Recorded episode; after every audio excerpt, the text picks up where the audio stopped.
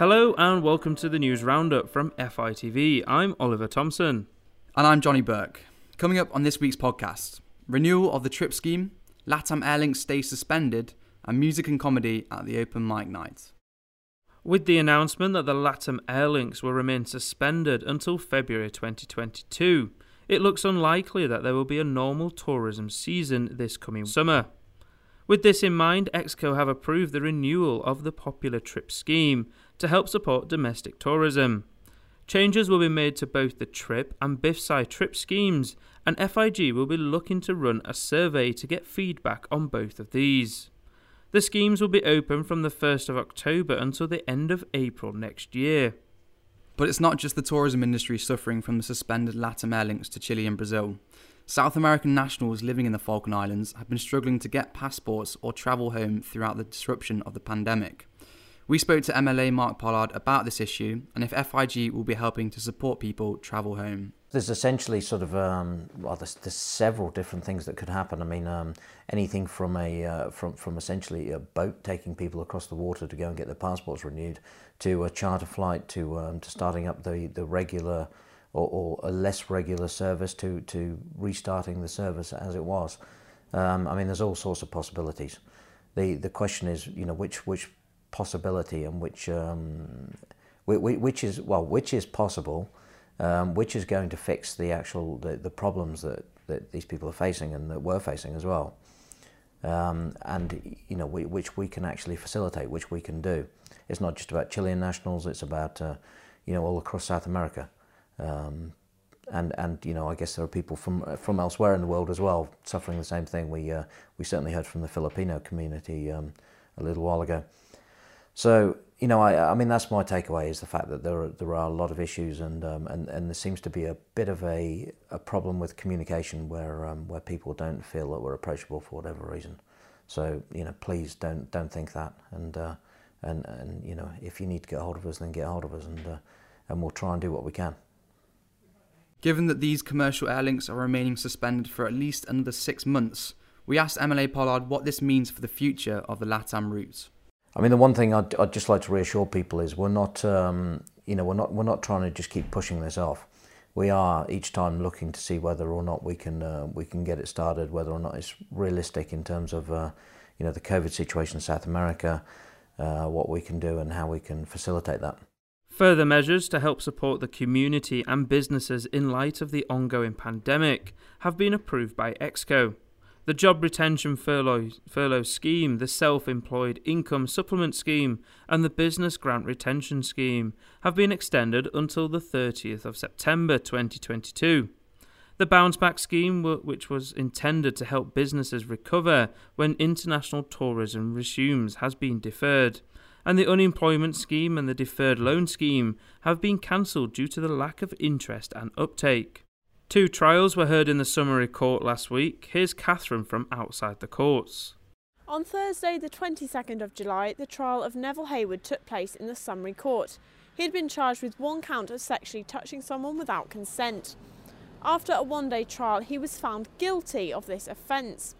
The court heard from the complainant how, during an event at the Rose Bar, Mr. Hayward had walked behind her and touched her inner thigh as she went to sit down, before making a lewd comment to the people around him. She told the court how she felt humiliated and reported the incident to pub staff at the time. Crown Counsel Mr Stuart Walker told the court that Mr Hayward made a catastrophic error of judgment in making a joke at the victim's expense.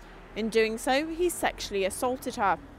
Defending Mr Damien Sabino said Mr Hayward made it clear that he would not consider that to be a joke. He's a man of good character. After hearing the evidence, the justices of the peace returned with a guilty verdict, saying we don't think behaviour like this should be minimised as it is hurtful to the victim. Mr Hayward will be sentenced on the 18th of August. The second trial heard was that of Christopher Barnard. He faced one charge relating to an incident which occurred in March this year. The court heard evidence from the complainant and Mr. Barnard, who spoke about the incident. After the day long trial, the Justice of the Peace found Mr. Barnard not guilty and he was free to leave. The summary court sat again on Wednesday, the 20th of July. Tyrone has more from outside this court. Jose Ortiz appeared in front of the Justices of the Peace facing three counts of theft. It was alleged that on three occasions in April and May, he entered the Westall Food Hall and stole goods, including alcohol, clothing, and confectionery, with a combined value of just over £300. He pleaded guilty to all three charges. Crown Counsel Mr. Stuart Walker outlined the facts of the case and described how staff became aware of a customer stealing items. And while police were reviewing CCTV, Mr. Ortiz entered the store again and took the goods without paying. Mr. Walker went on to say that once Mr. Ortiz had been arrested, he admitted in the police interview to the offences and said he'd begun stealing items he couldn't afford. In mitigation, Mr. Damien Sabino told the court how Mr. Ortiz was struggling to survive after having to move into a new accommodation and only having a part-time job. He went on to say that Mr. Ortiz was a man of good character and a law-abiding member of the community. The Justices of the Peace gave Mr. Ortiz a £340 fine ordered him to pay full compensation of £318 and 6 pence and told him to pay court costs of £150. The results of the Environment Survey were released to the public recently, with key issues including managing environmental impact, aquaculture, and pollution. We spoke to the portfolio lead for the environment, MLA Leona Roberts, about how the public responses will help inform the upcoming environment strategy. Oh, they're so important. I mean, obviously, we all have views on environmental matters, of course we do, and, and the opportunities and, and challenges that we're going to face.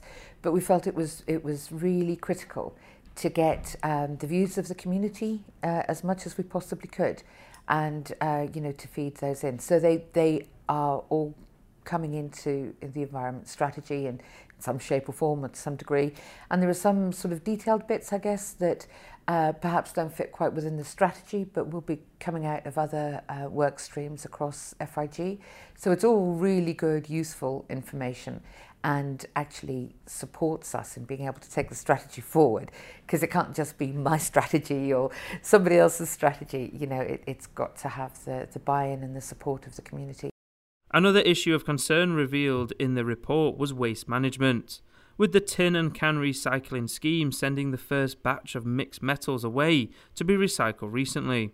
We asked MLA Roberts whether there are any plans to extend recycling schemes to make the islands more eco friendly.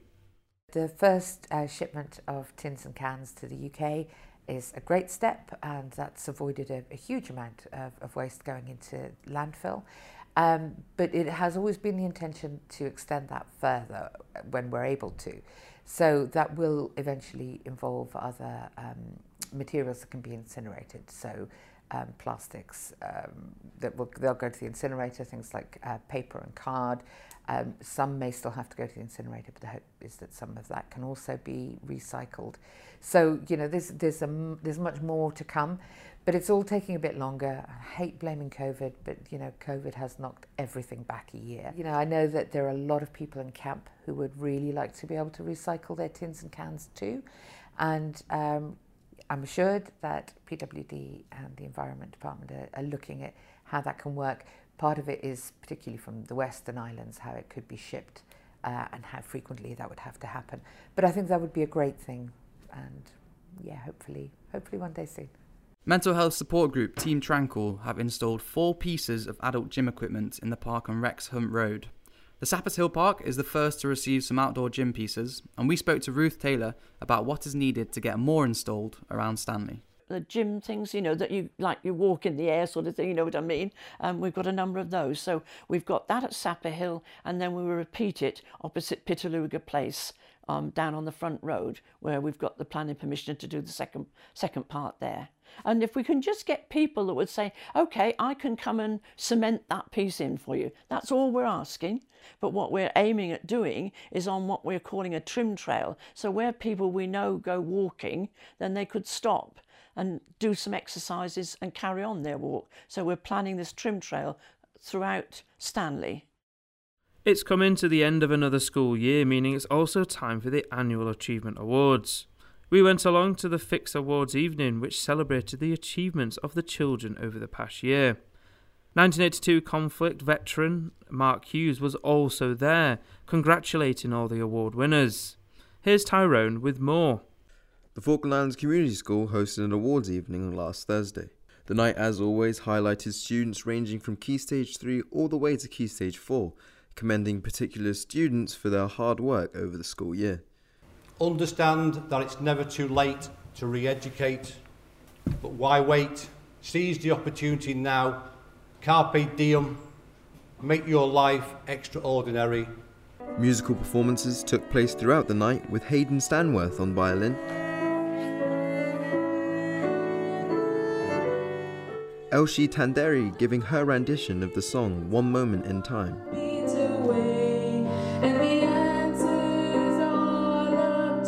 As well as a keyboard performance from Benjamin. The award ranged from all subjects as well as attendance in sports, with Ross House being crowned this year's champions. The school motto is Endurance gains the crown. Taking from the book of James, chapter 1, verse 12, which talks about the struggles, the trials, the tribulations we all face, but with perseverance, with faith, and courage to continue, we will all gain the crown. The night rounded off with Key Stage 4 commendations of achievements with a certificate for each subject.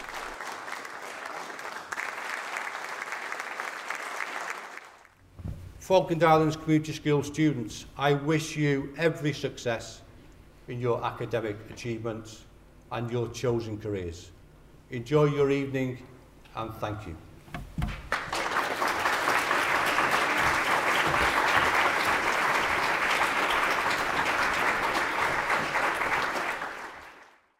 And finally, the historic Dockyard Museum played host to an open mic night last week. Catherine went along to see what talent lies among the Falklands population and caught up with organiser Ina Belova. On my way back to the nick, I called in at the bank. And as I sit, I'm at the counter, the woman pushes a piece of paper under the thing to me. and I lift it up and it says, There are two armed men here. I went, That's good because it makes it difficult counting money if you've only got one. Ina, why have you created this open mic night? Two reasons. One purely very, very selfish because uh, I thought maybe this will get me into writing a little bit more. And the second one was I just wanted to have a place where people could come in and uh, share their talents. You're gonna bump into me in the chandlery, you're gonna see me driving past badly. Uh, you're gonna see my face above an editorial written badly. and you're gonna be able to talk to whoever else was here about that time that I did comedy. Badly. so this is my first one, uh, and uh, hopefully not the last. and it looks really busy in there as well. Yeah, which uh, um, I mean uh, is great, but also uh, very exciting. It is, yeah, it's very exciting actually.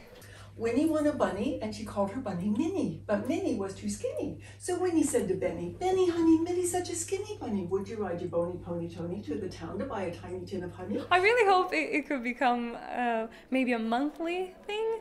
Um, but let's let's just see how this one goes, and if we all survive, then we could we could do it again. And what what are you going to be performing tonight? Can we have a sneak preview? Uh, it's going to be a poem by uh, one of my favorite poets, Shane Koyczan. Scrape the gray sky clean. Realize that every dark cloud is a smokescreen meant to blind us from the truth. And the truth is, whether we see them or not, the sun and the moon are still there, and always there is light. And that's it for this week's news roundup. If you'd like to subscribe to FITV, you can watch via the KTV broadcast or online through our website fitv.co.fk. Alongside this news roundup, we also produce a light-hearted look at the week in our podcast Meanwhile in the Falklands, which is also available on Spotify, iTunes and SoundCloud. Here's a little preview also of this month's special talking point, which is all about FIMCO. The cultural importance of agriculture to the Falkland Islands is obvious. You only need to look at the national coat of arms displayed on the Falklands flag. A ram sitting proudly upon a grassy mount represents the past primary industry of sheep farming. The economic importance of historical diversification of agriculture may not be as immediately obvious, but as a sector that still employs 10% of the nation's workforce, its success is crucial. A common way that many farmers support their income is through the meat industry. However, due to numerous reasons, ranging from long standing cash flow issues to Brexit and the ongoing global pandemic, worryingly, the Falkland Islands Meat Company now finds itself fighting for survival. FIMCO is the government funded national meat company for the Falklands, but it loses money year on year. As a business, it's now at a very significant crossroads. The current operating model doesn't appear to be working, which has now led to two key questions being asked of the business. What is the purpose of FIMCO and does it have a future? I think we've got to do something because otherwise we're getting into this, you say, this perennial of having to minutely reinvestigate what's been done in the past. There's a, you know, a, a, misunderstanding or a, or a lack of understanding sometimes on, on what we're trying to do with FIMCO. What we're trying to really assess and understand, not just as decision makers, but as a country, is, is what role FIMCO plays in the agricultural sector. It's done good for the country and, and many other businesses, but really it needs to be gripped. Join us next time. Goodbye.